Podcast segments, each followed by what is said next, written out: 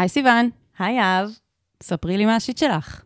אוקיי, השיט שלי, יש לו, זה במסגרת התמה, מהמם. הז'אנר של השיט שלי, של השיטים שלי, שקשורים אה, להודעות ראשונות שאנשים שולחים לך כשהם באים לדבר איתך.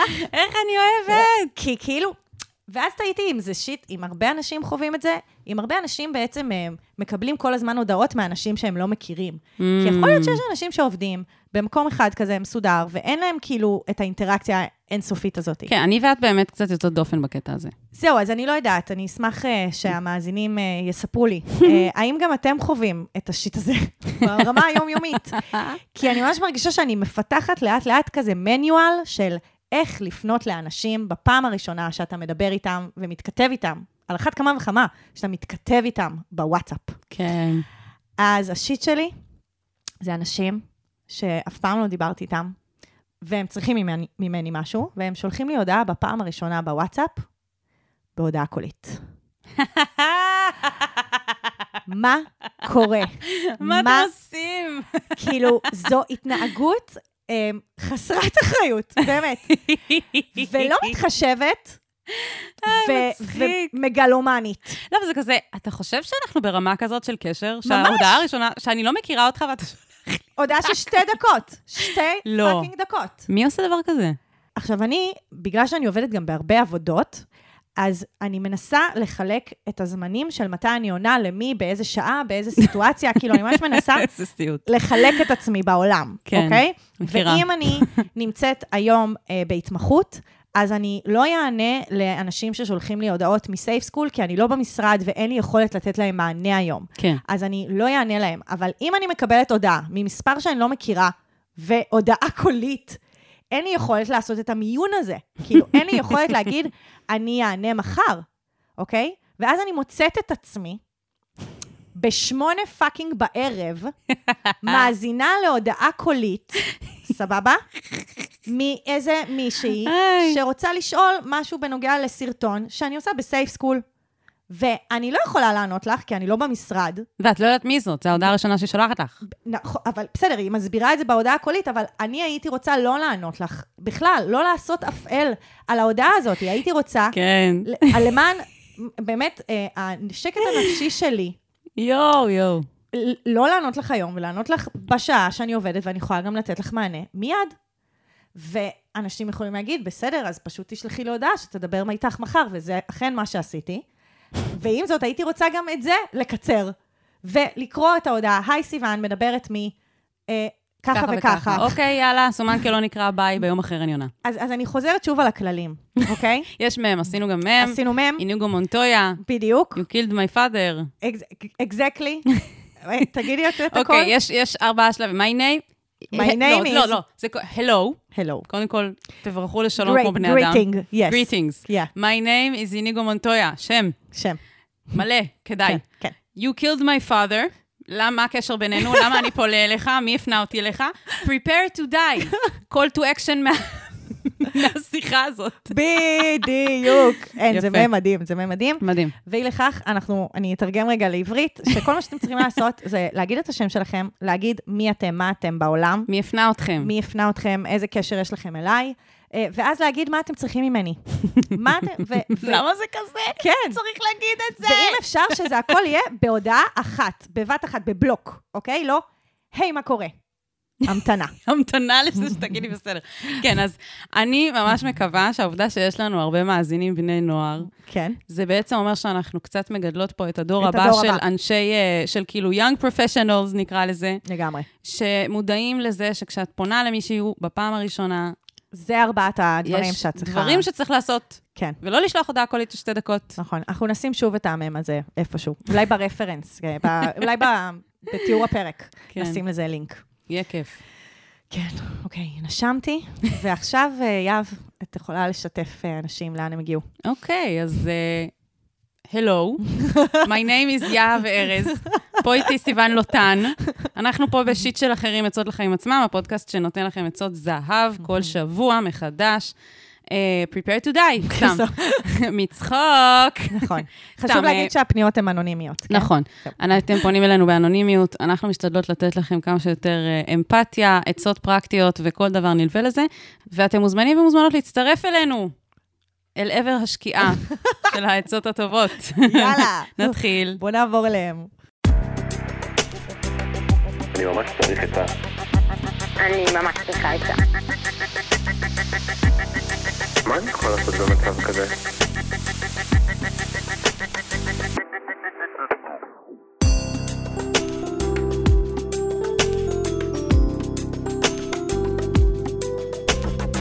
שיט של אחרים.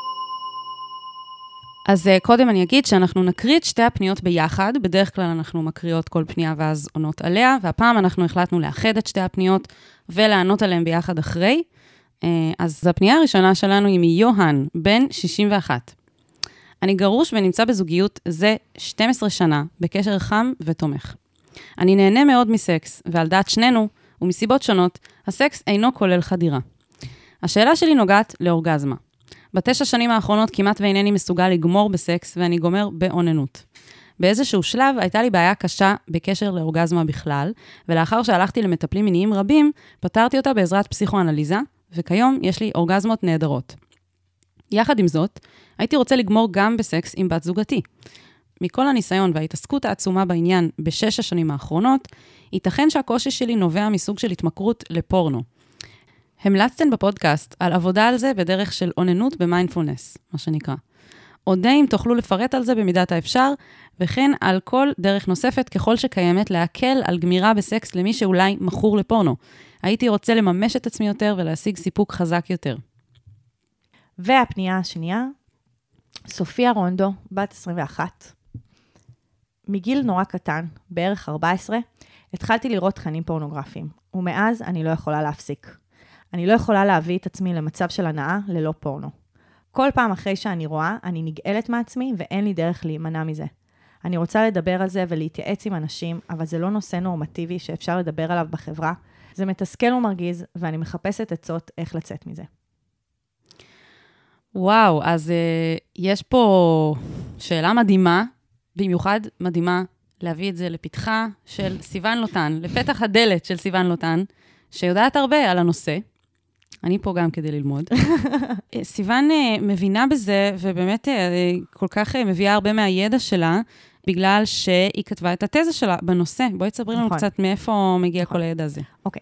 אז א', אה, יכול להיות שאתם מאזינים כבר הרבה זמן, אבל אני עובדת סוציאלית, ובזמן התואר השני שלי כתבתי תזה על אה, זוגות שצופים יחד בפורנו, ואז בעצם התעסקתי בצריכה של אנשים בפורנו, וגם בסקירת הספרות שלי התייחסתי גם להיבטים הרחבים, המוסריים, הפמיניסטיים, ה- כאילו ההיסטוריים של פורנו, ו, ובאז אני בעצם מרצה כבר הרבה מאוד שנים בנושא, ואין דרך יותר טובה ללמוד משהו מאשר ללמד אותו.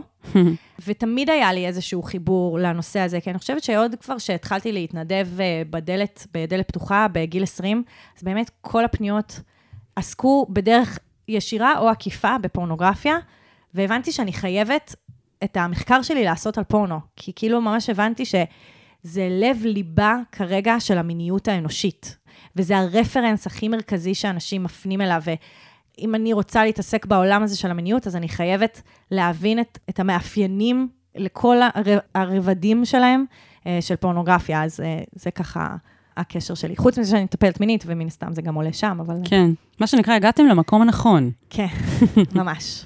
אה, אבל אני כן אגיד שיש פה, במיוחד בפנייה של אה, סופיה, אה, התעסקות גם בנושא הזה של סטיגמה, ושזה לא נורמטיבי, ושקשה לדבר על זה בחברה שלנו, והרבה מהתסכול שלנו נובע גם מזה. בעצם אישה שמאוננת מול פורנו, ובגלל שהיא מכורה לפורנו, שזה גם משהו שלא מדברים עליו, נשים שמכורות לפורנו, אז אין לה עם מי לדבר על זה ולהתייעץ. נכון. וזה שאת עשית את זה, שכתבת לנו, זה בעצם מדהים, כי זה נותן לנו לדבר על זה, נכון. לנרמל את זה. שיש עוד נשים שצופות בפורנו, ו... ואף מכורות. וסובלות מזה. כן. כן. בדיוק. Uh, ואני אגיד שבאופן כללי, יש טאבו בשיח על מיניות. ואז יש טאבו בשיח על אוננות. ואז יש עוד טאבו על פתולוגיה, או קושי, או תסכול שנובע בהקשר של מיניות. כלומר, זה טאבו על טאבו על טאבו. אם גם ככה קשה לנו לדבר על מיניות שהיא סתם אה, נורמטיבית וכיפית לנו ולא כאילו זה, אז, אז יש כאן עוד נדבך, שזה משהו שקורה לי עם עצמי. ואז זה לא רק שזה קורה לי עם עצמי, זה משהו רע שקורה לי עם עצמי. ו, ואני אגיד שאצל סופיה זה אפילו, יש לזה עוד אלמנט, שזה אלמנט של אני מרגישה סוטה, אני מרגישה שאני האישה היחידה שזה קורה לה.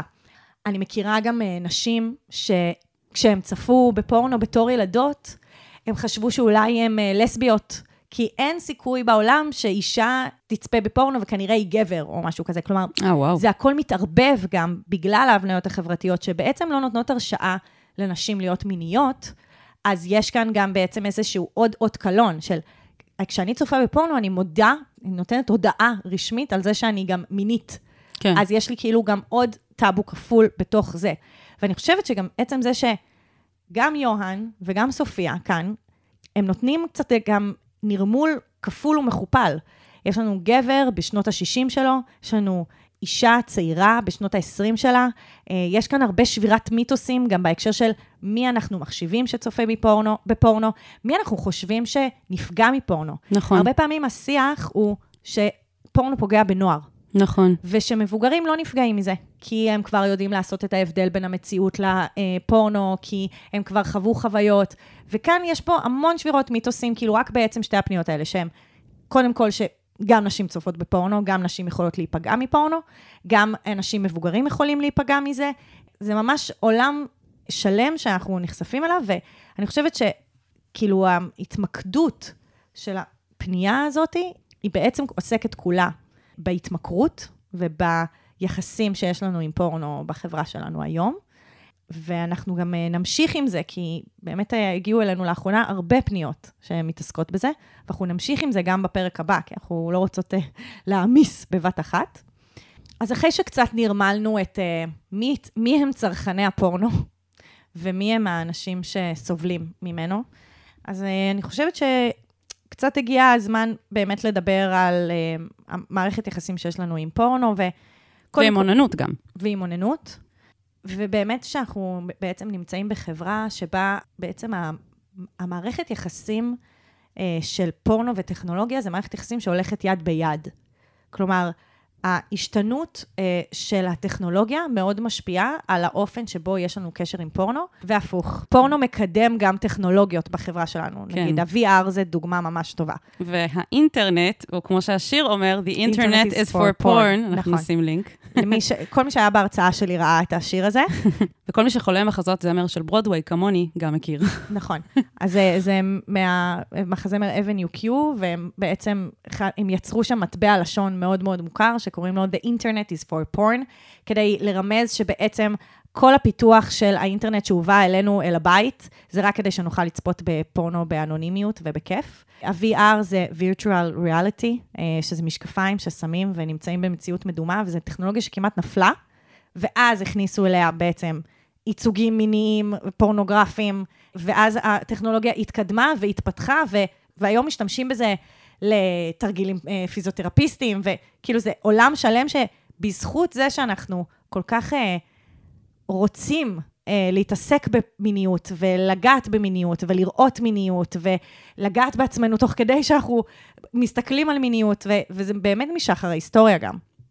ככה באמת חשוב להגיד, עוד מיוון העתיקה, אנחנו מאוד מאוד סקרנים להסתכל על הגוף העירום. תחשבו על הפסל של דוד המלך המפורסם. יש לנו איזשהו צורך להסתכל, לצפות, לגעת, להתעסק. זה, זה הליבידו שלנו, כאילו האנרגיה שלנו היא שם, ואני, אפרופו השיר The Internet is for porn של אה, Avenue Q, אני תמיד מתחילה איתו את ההרצאות שלי, כי יש בו משהו מנרמל. כאילו, יש בו משהו שכזה אמפתי לזה שאנחנו רוצים לראות פורנו. אפילו יותר מזה, כאילו, שנייה להתחבר למקום הראשוני הזה של למה בכלל אני רוצה לצפות בפורנו, כי זו אנרגיה, זו אנרגיית חיים. כאילו, זה אשכרה, המיניות שלנו היא אנרגיית החיים.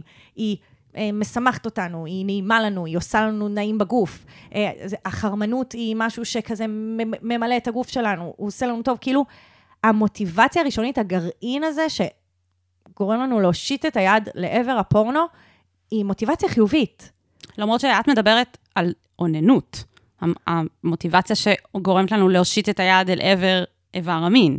לא כלומר, בהכרח. זה לא חייב לבוא עם פורנו. יש לנו איזה ליבידו כזה שקשור לאוננות. אז לא, אני מדברת ספציפית על הפורנו, לא בהכרח בהקשר של אוננות. מהמם. כאילו, ההתעסקות במיניות היא איזושהי חיות שקיימת בנו, בבני האדם. לא אצל כל אחד זה ברמה אחרת, אצל כל אחד זה בליבידו אחר, אצל כל מהמם. אחד האופן שבו הוא מבטא את זה הוא אחרת, אבל יש התייחסות לצפייה בפורנו עם איזשהו צקצוק חברתי כזה, כזה. כזה, מה זה הבחירה הקלוקלת הזאת? ואני רוצה להגיד, זה בחירה נורא טבעית, שהבסיס שלה היא פשוט הרצון שלנו לגעת, להינגע, להיות במיניות, להתעסק במיניות, לחשוב על מיניות, ל- לחקור מיניות, כאילו, לראות ייצוגים שלה. בדיוק. חשוב להגיד אבל שיש, כאילו, לפני שהיה את הפורנו, היו כל מיני ייצוגים שהם לא בהכרח גרפיים גם. כאילו, יש גם ספרות אירוטית, לצורך העניין. יש גם זה- פודקאסטים אירוטיים. זה, הק... זה הקשר בין טכנולוגיה לפורנו, מהמם. שבעצם תמיד היה לנו את הרצון הזה, וככל שהטכנולוגיה התקדמה, אנחנו התקדמנו איתה. מהמם. כלומר, אם פעם כדי לעשות את הדבר הזה, כאילו של להתעסק, לראות ייצוגים, היינו צריכים לצאת מהבית וללכת לקולנוע, היום האופן, בגלל השיטנות של הטכנולוגיה, אנחנו פשוט מושיטים את היד כאילו לעבר השידה שליד המיטה שלנו, ומניחים את הפלאפון מול העיניים, ויש לנו פורנו. וזה כאילו, להתחיל מזה, זה א', מנרמל, וגם עוזר להבין שקלה היד על ההדק, שגם תתפתח מערכת יחסים לא בהכרח מיטיבה. כי זה Mm. כל כך נגיש, וזה כל כך קל. כלומר, יש המון אנשים שישנו סיגריה בכיתה ט', כי כזה, כזה מישהו קנה קופסה וכולם ישנו, אבל לא לכולם זה בהכרח יהפוך להיות מערכת יחסים שלילית, עם סיגריות וכזה, שלא נגמרת לעולם, וכזה של מערכת יחסים של עוד רגע נדבר על איך זה נראה, כאילו התמכרות וכולי, אבל יש לנו הרבה יותר פוטנציאל לזה, כי הסיגריות נמצאות פה, כי הן מחולקות, כי, הם, כי קל לקנות אותן, כי הן זמינות עבורנו. אז אותו דבר עם הפורנו. כן. כאילו, הוא כאן, הוא נגיש. יותר מזה, כאילו, האינטרנט בהקשר הזה, יש לו מאפיינים שקוראים לו The 3A, accessible, affordable, אנונימי. זה הופך את זה לעוד יותר קל. זה לא עולה לנו כסף כביכול, כאילו אינטרנט זה חינם באיזשהו אופן. accessible, שזה כזה, מכל מכשיר שיש בו אינטרנט, אני פשוט יכולה להיכנס, ואנונימי, שזה הדבר הכי משמעותי. כאילו, פעם, אם הייתי צריכה לצאת מהבית כדי לראות פורנו, כן, אז כולם היו יודעים שאת הולכת לבית קולנוע. בדיוק, ואז הייתי יכולת מוותרת על זה. או בניינטיז, שכזה אנשים היו שמים את זה על המחשב, ואז פתאום היו בדיוק. מוצאים את זה בתיקיות, וכל מיני בדיוק. כאלה. כאילו, ככל שהטכנולוגיה התקדמה והפכה את זה לפשוט יותר, יש לנו יותר סכנה במערכת יחסים עם זה, שזה ייכנס לתוך החיים שלנו. שוב, זה לא חייב להיכנס בצורה שלא מיטיבה איתנו, או שהורסת לנו את מערכות היחסים, כמו שהחבר'ה שכותבים לנו פה כותבים, אבל יש לזה יותר פוטנציאל לגעת ביותר אנשים בגלל זה. ולהיכנס לחיים שלנו בצורה שבה, אם נרצה להוציא את זה, יהיה לנו קשה, בעצם. בדיוק, בדיוק. וכאן אני רוצה באמת להיכנס לעולמות ההתמכרות לפורנו. אבל כן חשוב לי להגיד, כי כן התייחסנו נגיד לסופיה בפני עצמה, וזה שהיא כזה שוברת פה סטיגמות ועוזרת לנשים כזה לצאת מהארון ולדבר על הצפייה שלהן בפורנו וכמה זה חשוב. גם חשוב לי להגיד ליוהן, כל הכבוד על זה שאתה לא הולך ל, על פי ציווי החדירה, ומקיים מגע מיני מגוון, אה, שמכיר בזה שמיניות היא עולם שלם ולא רק פין שחודר לפוט, וגם זה שאתה הלכת לטיפול מיני כבר, ושאתה עושה עבודה. כל הדבר הזה, כאילו, זה לא ברור מאליו, כאילו, אתה נמצא כבר בתהליך, ואנחנו הולכות לתת עוד את השנקל שלנו כזה, להוספה כזה לתוך התהליך שלך, אבל זה נשמע שאתה לגמרי בתוכו. כן, אני חושבת שגם יש לו מלא סבלנות, אורך רוח, הוא כאילו כבר שנים נכון, נמצא בחקירה.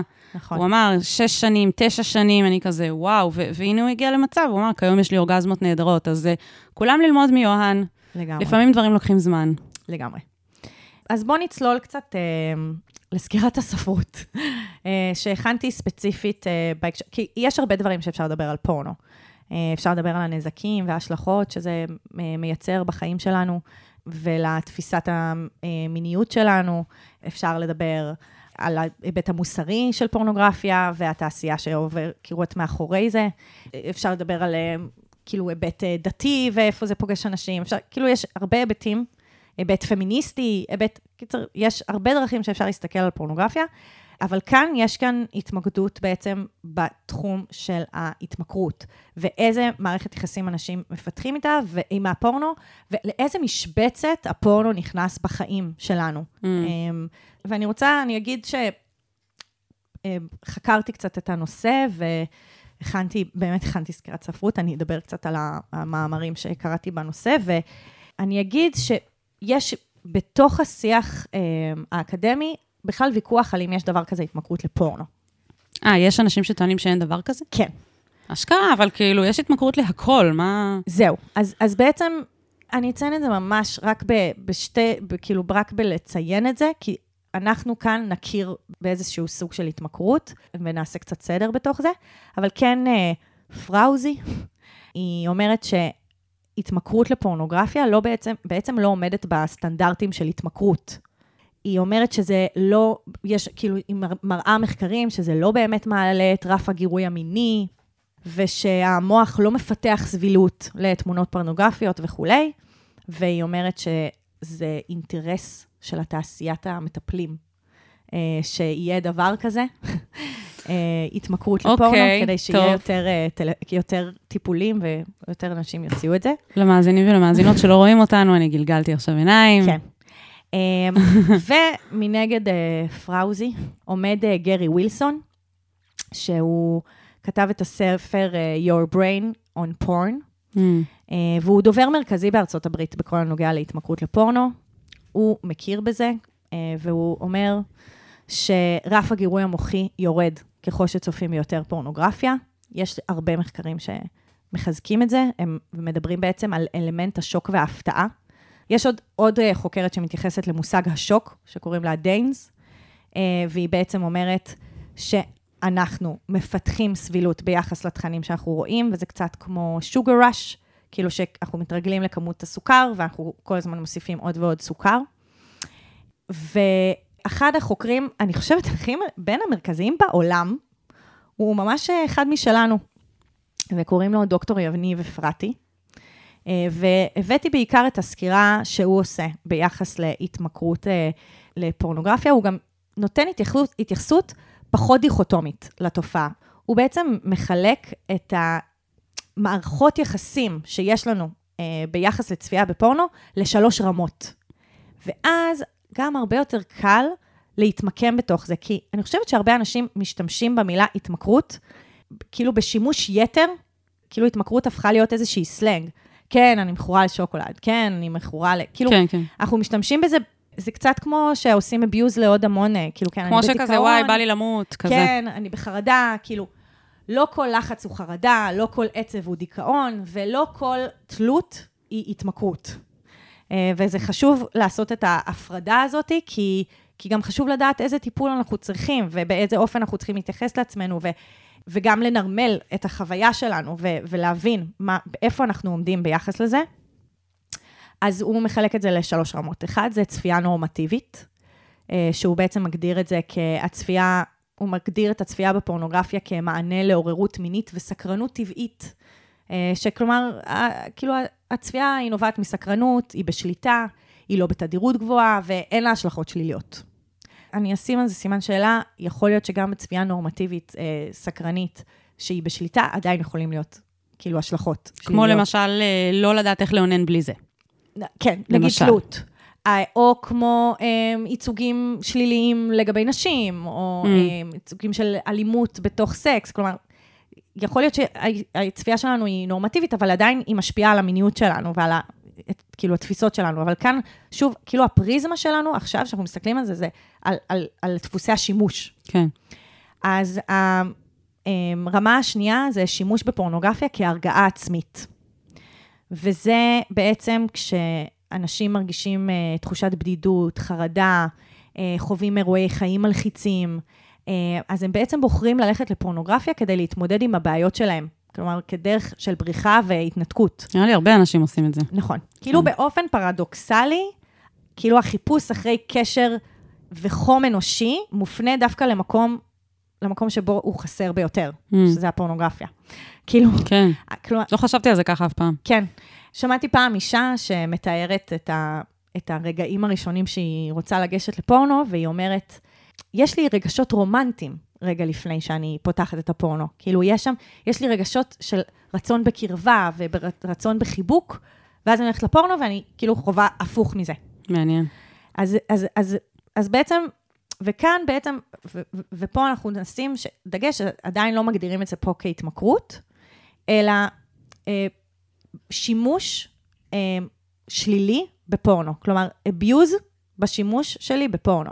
מהמם. וזה אומר ש... אה, כאילו, מה זה ויסות? לא יודעת, אה, כמו תינוק שמכניס את האצבע ומוצץ את האצבע וזה מרגיע אותו, מהמם. אוקיי? אז זה, זה, זה להשתמש אבל בדברים שלא בהכרח מיטיבים איתי אה, ברגעים האלה כדי לחוות את הוויסות הזה. כמו כן. שימוש בפורנוגרפיה. כלומר, יהב ארז תוכל לספר לכולנו שמדיטציה זה ויסות שיכול להיות הרבה יותר חיובי מאשר לצפות בפורנו. כאילו, שהוא הוא נותן לנו ניתוק ו, וריחוק ממה שאנחנו מרגישים באותו רגע, אבל הוא לא פותר את, ה, את הבעיה לטווח הארוך. כן.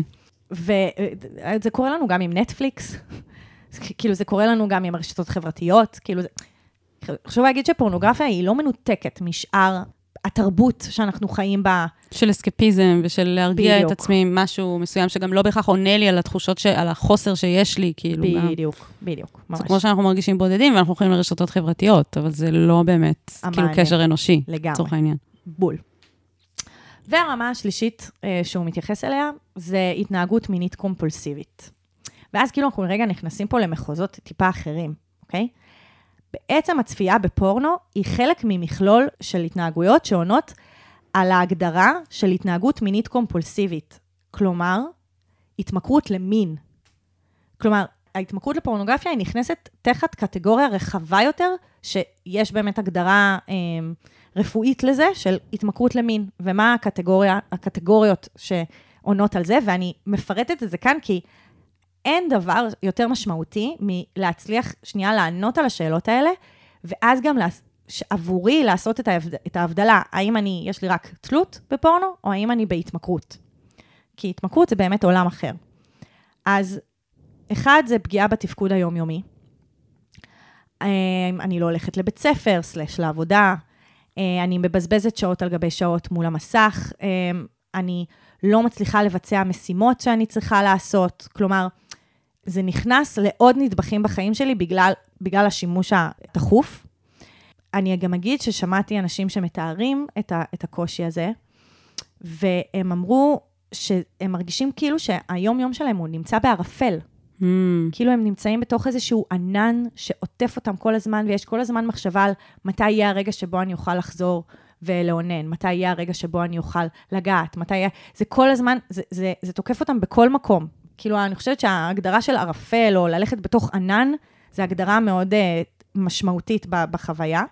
זה גם אה, קשור בפגיעה בתפקוד המיני, כי לפעמים יש אנשים שזה פוגע להם בתפקוד המיני דווקא. אז לא בהכרח בהקשר הזה. מהמם. אמ, אני אמשיך להגדרות, ואז כאילו, אני חושבת שפגיעה בתפקוד המיני זה אחד מההשלכות, כמו שאמרנו את זה מקודם. כאילו Mhm. שיכול להיות כל מיני השלכות לזה, אבל זה לא בהכרח, כלומר, התמכרות לא בהכרח תוביל לבעיות בתפקוד המיני. והפוך, יכול להיות שמישהו משתמש בשימוש שפוגע לו בתפקוד המיני, אבל הוא לא הוא מכור. לא מכור, בול, Mm. הפרדה חשובה. Mm, מעניין. עוד משהו זה חוסר שליטה. Uh, האדם לא יכול לעצור את עצמו בשימוש בפורנוגרפיה, גם כשהוא מעוניין. כלומר, אין לי כאן בחירה. אין לי כאן בחירה, אני הרבה פעמים נופלת לשם או הולכת לשם, זה כאילו, אני חושבת שהעולם הזה של הסיגריות הוא מאוד יכול לרפרר לזה, או אלכוהול, או כל דבר אחר שאני מרגישה שאני, שהוא שולט בי ולא אני שולטת בו. כן. Um, חוסר ויסות רגשי. Um, אז זה, זה קצת באמת בהקשר של, כאילו, זה אנשים שיותר קשה להם להיות מודעים לרגשות והתחושות שלהם, ויש כאן הדחקה חוזרת ונשנית, שבעצם ה acting out שלה זה צפייה בפורנו. כן. והדבר האחרון זה פשוט תחושות קשות ולא טובות ביחס לצפייה אה, בפורנו. כי כאילו, הרי תחשבו על אדם שצופה בפורנו מדי פעם וכזה סבבה לו, אז לא בהכרח יש לו תחושות כל כך שליליות ביחס לזה. או לא יודעת מה, אם אני שותה אלכוהול מדי פעם כשאני יוצאת למסיבה, אז אני לא בהכרח מרגישה רגשות כך שליליים ביחס לזה, אז בגלל זה זה נורא משמעותי. אם יש לי רגשות שליליים, זה לא הדבר היחיד, כי אני חושבת שאחת הסיבות שהרבה אנשים חושבים שהם מכורים כשהם לא מכורים, זה כי יש להם תחושות רעות. אבל התחושות הרעות יכולות לנבוע מזה שזה לא מוסרי, ויכולות לנבוע מזה שהם אנשים דתיים, וכאילו, Mm-hmm. אז, אז, אז, אז, יש כאן עוד עניין. אמ, ואני חושבת שאני לא, אני כמובן לא אסווג את הפונים שלנו. אמ, לאיזה, איפה הם עומדים, אבל אני חושבת שלשמוע את ההגדרות, אני חושבת שכל מי שמאזין היום, ולשמוע את ההגדרות וקצת לעשות סדר ו- ולהבין שיש הבדל אה, בעצם בין תלות בפורנו לבין התמכרות.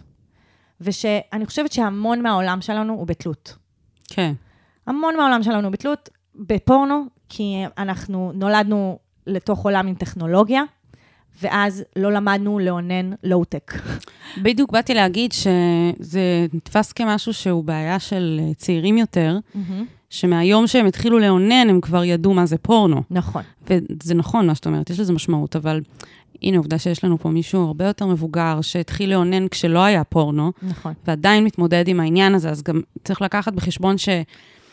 זה נכון שאנחנו חיות בעולם שהרבה יותר, נקרא לזה קל במרכאות, כן, להיות בתלות בפורנו, כן. מ- מרוב שנחשפים לזה מגיל כל כך צעיר, עוד, עוד אולי מלפני שאנחנו מתחילים לאונן, אבל uh, זה, זה יכול לתפוס, התלות יכולה להיתפס גם, גם אם אנחנו מתחילים לאונן לפני שנחשפנו לפורנו. נכון.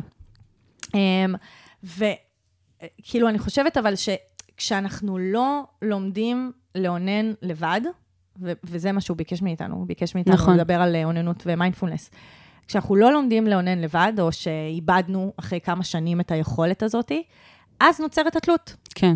אבל היא לא בהכרח ההתמכרות. ו- ובגלל זה היה לי כל כך חשוב שנייה לה- להגיד מה ההתמכרות, כי ההתמכרות היא, אה, היא חוסר תפקוד וחוסר שליטה ורגשות שליליים ביחס לזה וחוסר ויסות רגשי. ו- אז אני חושבת שכאילו המפרט הזה קצת יכול לעזור למי שמאזין להתמקם, וביחס להתמקמות הזאת, גם להבין איזה סוג טיפול יעזור לי, Mm, ואיך אני יכולה לעזור לעצמי ביחס לזה. אוקיי. אז, אה, אז אחרי שסקרתי את, אה, את המאמר של אה, דוקטור יניב אפרתי, אני כמובן רוצה גם לספר על זה שיש לו מרכז אה, בישראל, המרכז הישראלי לקידום מיניות בריאה, שקצת קשה לי עם ההגדרה, כי היא נורא דומה להגדרה של דלת פתוחה, נכון. שפועלת לקידום מיניות בריאה בישראל. אז בואו נעשה הפרדה, כי העיסוק שלו ממש קשור להתמכרות בפורנוגרפיה. Mm, ולא, זה לא, כאילו, זה מאוד ספציפי בהקשר הזה, כאילו, אני חושבת, השם כללי. אבל זה בעצם מרכז שעוסק בקו הדק בין התנהגות מינית בריאה ונורמטיבית לבין התנהגות מינית שאינה בריאה, אה, כמו פורנוגרפיה, אה, צפייה בפורנוגרפיה והתנהגות מינית קומפולסיבית, שזה ההתמכרות. אה, והוא מציע הכוונה וייעוץ למתבגרים ומבוגרים בקשיים שעולים מההתנהגויות המיניות האלה. אז עכשיו אני אתן רגע התייחסות למענים שקשורים לטיפול בהתמכרות בפורנו, כלומר, ב- בהגדרה השלישית. אה, באתר של האגודה האמריקאית לפסיכיאטריה, ה-APA קוראים להם, הם מדברים על זה שבעצם ההכרה, הדבר הראשון שצריך לעשות ב- ב- ב- בהתמכרות אה, לפורנו, כמו כל ההתמכרויות, זה כן. קודם כל להכיר בזה, שזה קיים, ושיש לי איזושהי בעיה. ורק משם אני יכולה להמשיך ולפעול. כן. וזה באמת יותר קשה בחברה שלנו כשזה תחת טאבו וזה קשור למיניות. כאילו, זה שונה לחלוטין מלהגיד אני מכורה לאלכוהול. כן. או אני רוצה להפסיק לעשן סיגריות. למרות שזה גם מצד שני, קשה להכיר בזה כשכל כך הרבה אנשים צופים בפורנו, ואז זה מרגיש כאילו זה משהו נורמטיבי. נכון, זה ממש עם חשוב. זאת שזה טאבו. ממש חשוב, כי אני חושבת, זה, זה לכל הכיוונים, הדבר הזה. מצד אחד, אני יכולה להגזים ולחשוב שהאוננות הרגילה שלי מול פורנו, שאני לא מרגישה איתה בנוח, היא התמכרות, כשהיא בפועל לא. ולכיוון השני, בגלל שכל כך הרבה אנשים צופים בפורנו, אני לא יכולה לדעת שאני מכורה. ושאני, שהסבל שאני חווה ביום-יום שלי, הערפל שאני הולכת בו, הפגיעה בתפקוד שלי, קורה בגלל שאני בעצם מכורה, ו- ואין על זה שום שום שיח. כן. אז זה ממש כזה, זה ממש לשני הכיוונים. אה, אז אחד המענים זה טיפול התנהגותי קוגניטיבי, כאילו כמו טיפול CBT, שבעצם השלב הראשון זה לזהות את הטריגרים החיצוניים שגורמים לי בעצם ללכת לצפות בפורנו. מה הטריגרים הפנימיים והמחשבות שמובילות אותי לשם, והרבה פעמים מדברים על זה גם בהקשר של, כאילו, מה מפיל אותי לאלכוהול, או מה מפיל אותי בזה. להתחיל לזהות מתי אני במצוקה, להתחיל לזהות מתי כואב לי, מתי עצוב לי, זה, זה בדיוק גם העניין הזה, שמי שהולך יותר להתמכרות, זה האנשים שיש להם פחות ויסות רגשי, שהם פחות בקשר עם הרגשות שלהם, שהם יותר בהדחקה. כאילו, איזה בור אני מנסה למלא. בדיוק. ולזהות מתי, הוא, מתי הבורות האלה מופיעים, כאילו כן. לזהות אותם. ואז בעצם לשנות uh, מחשבות לא תפקודיות עם משימות uh, קוגנטיביות.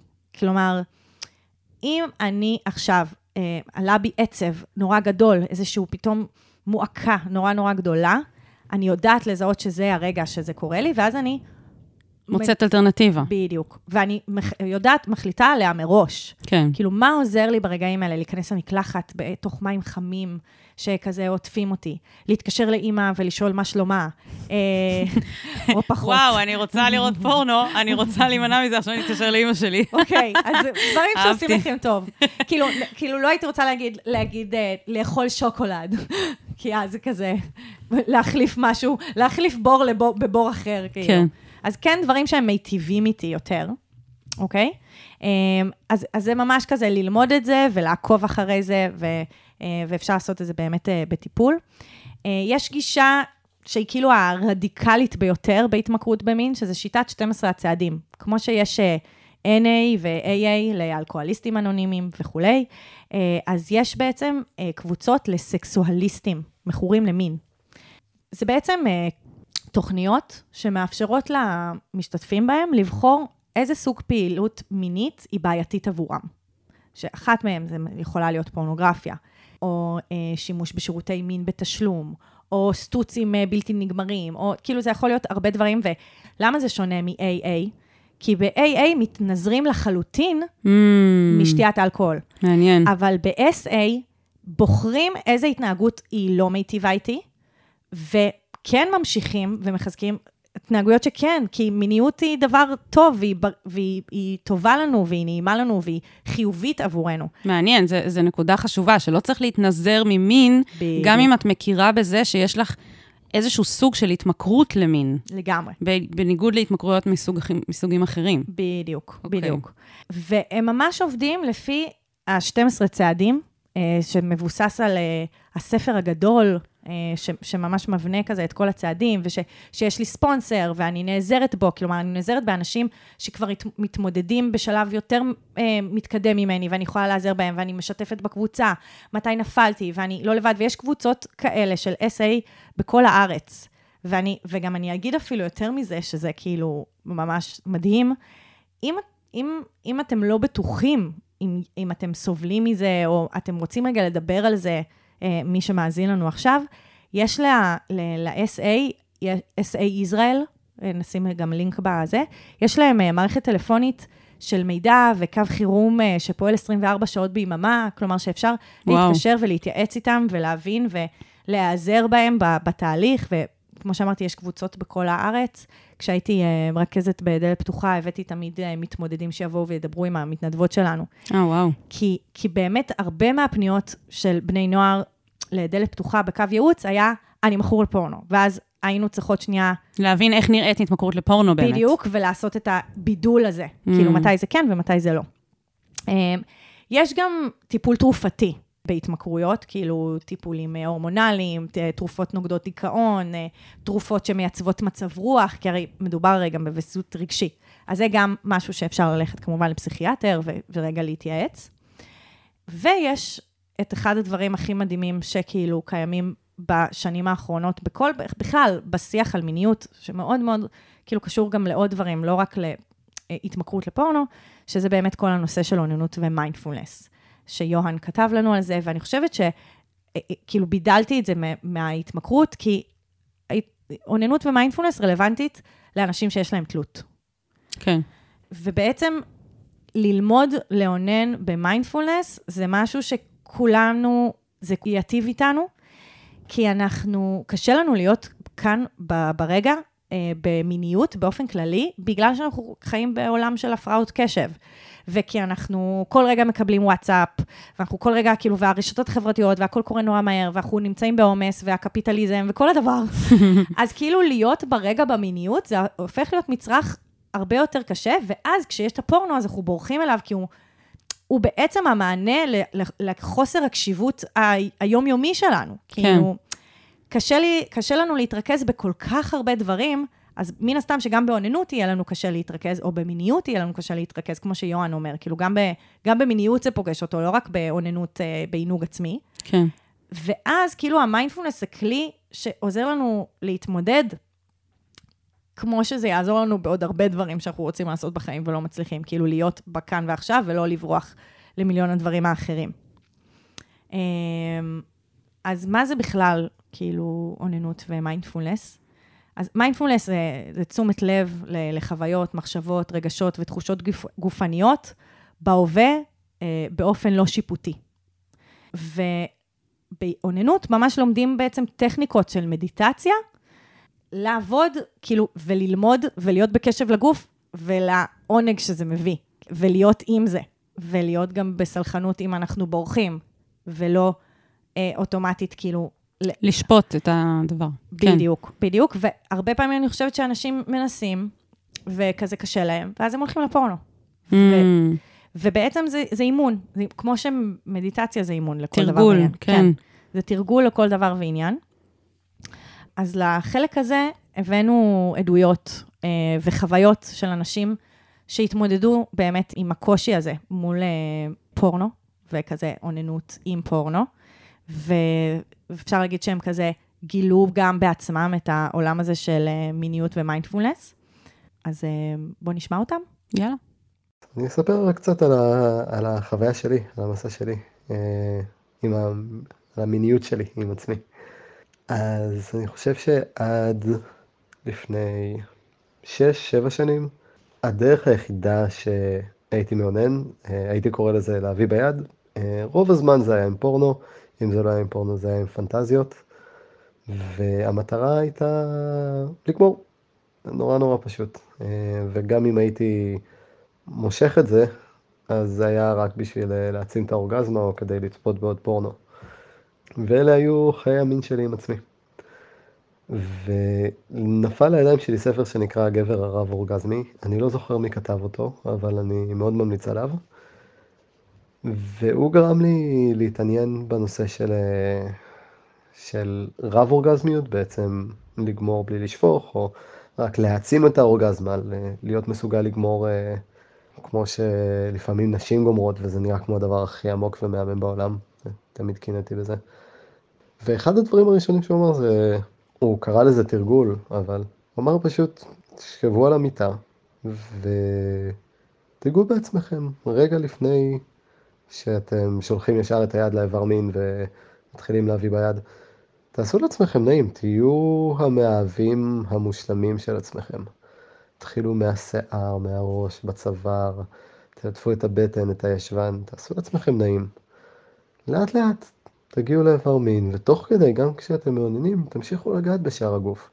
ותנשמו, תרשו לעצמכם להוציא קולות, אה, תניעו את האגן.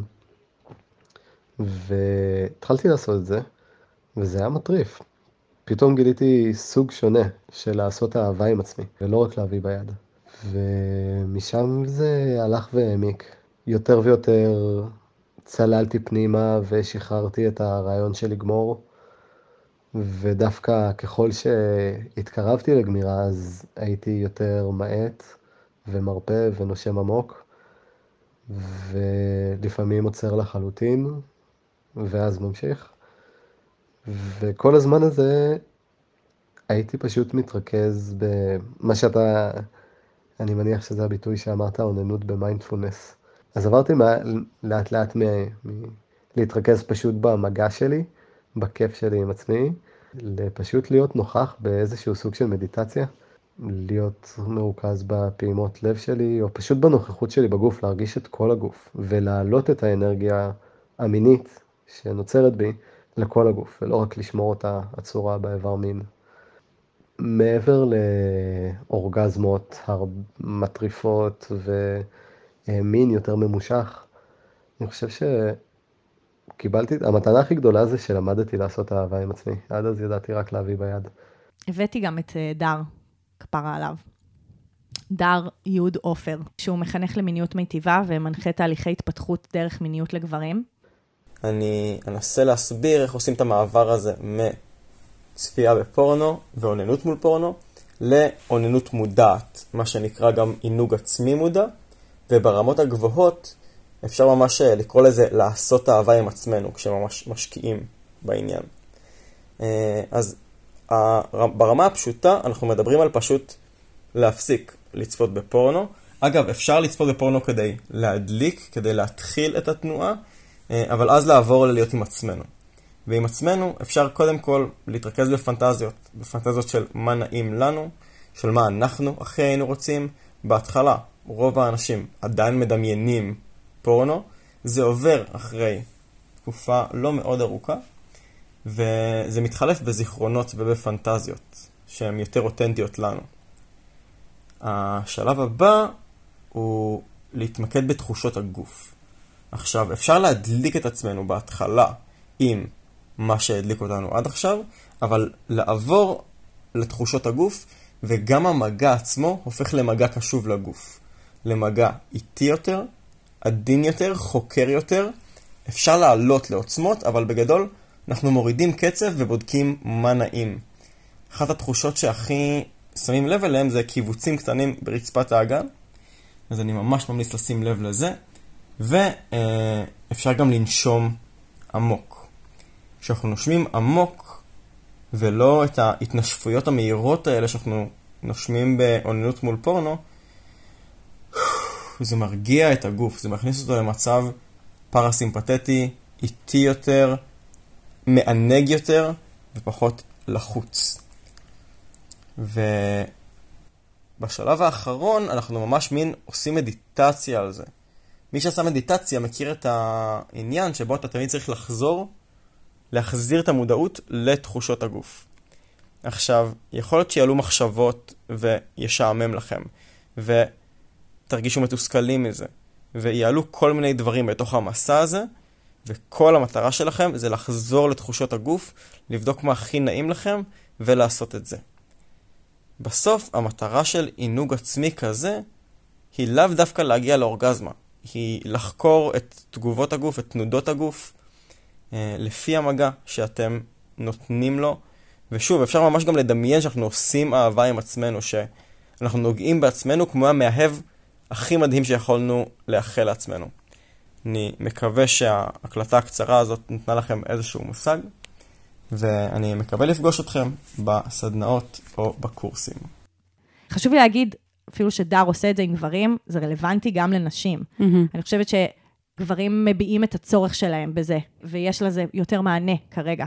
אבל מנגד, יש המון אפליקציות היום עבור נשים דווקא, שעושות גם אוננות במיינדפולנס, אה, שנשים גם להם אה, לינקים בתיאור הפרק, וגם יש אודיו פורן, שזה בעצם תיאור של פנטזיה. אז זה, אפשר להגיד שזה שלב מעבר, mm. כאילו מ, מלהיות רק מרוכזת ורק מרוכזים, כאילו ב...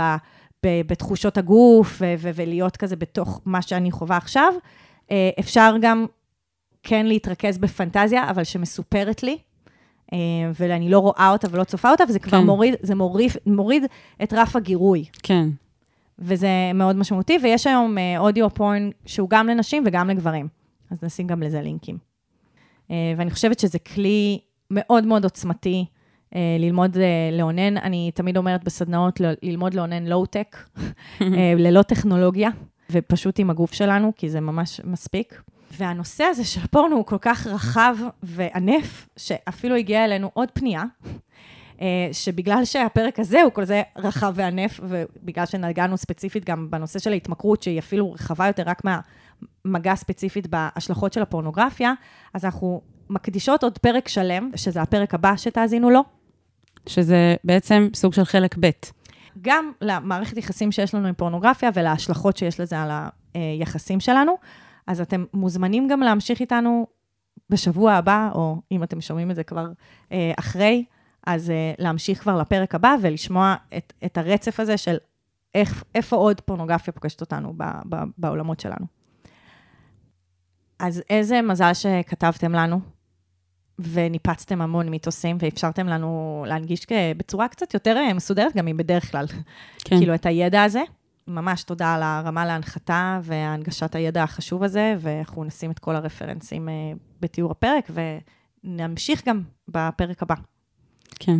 אז יהב, את רוצה להגיד לאנשים איך הם יכולים גם לכתוב לנו פניות אנונימיות? אה, לא רק על ולה- פורנו. בדיוק, אבל ולהתוודות על דברים שקשה להתוודות עליהם. כן. אז uh, יש לנו פה בתיאור הפרק לינק לטופס אנונימי שאתם יכולים למלא, ואותו טופס מופיע גם בפוסט נעוץ, בקבוצת פייסבוק שלנו, שיט של אחרים, עצות לחיים עצמם. עכשיו, אנחנו ממש ממליצות שתצטרפו לקבוצה, אבל גם מבקשות שתבואו לעקוב אחרינו באינסטגרם, כי יש שם עוד כל מיני תכנים ממש ממש כיפים שהם בלעדיים לאינסטגרם. נכון. ואם אהבתם את הפרק, אז בבקשה, תדרגו אותנו חמישה כוכבים, לא משנה איפה אתם שומעים את זה, בפלטפורמה שאתם נמצאים בה, זה ממש יעזור לנו להגיע לעוד אוזניים. נכון. אז נשתמע. יאללה, ביי. אני ממש צריך את ה... אני ממש צריכה את ה... מה אני יכול לעשות במצב כזה?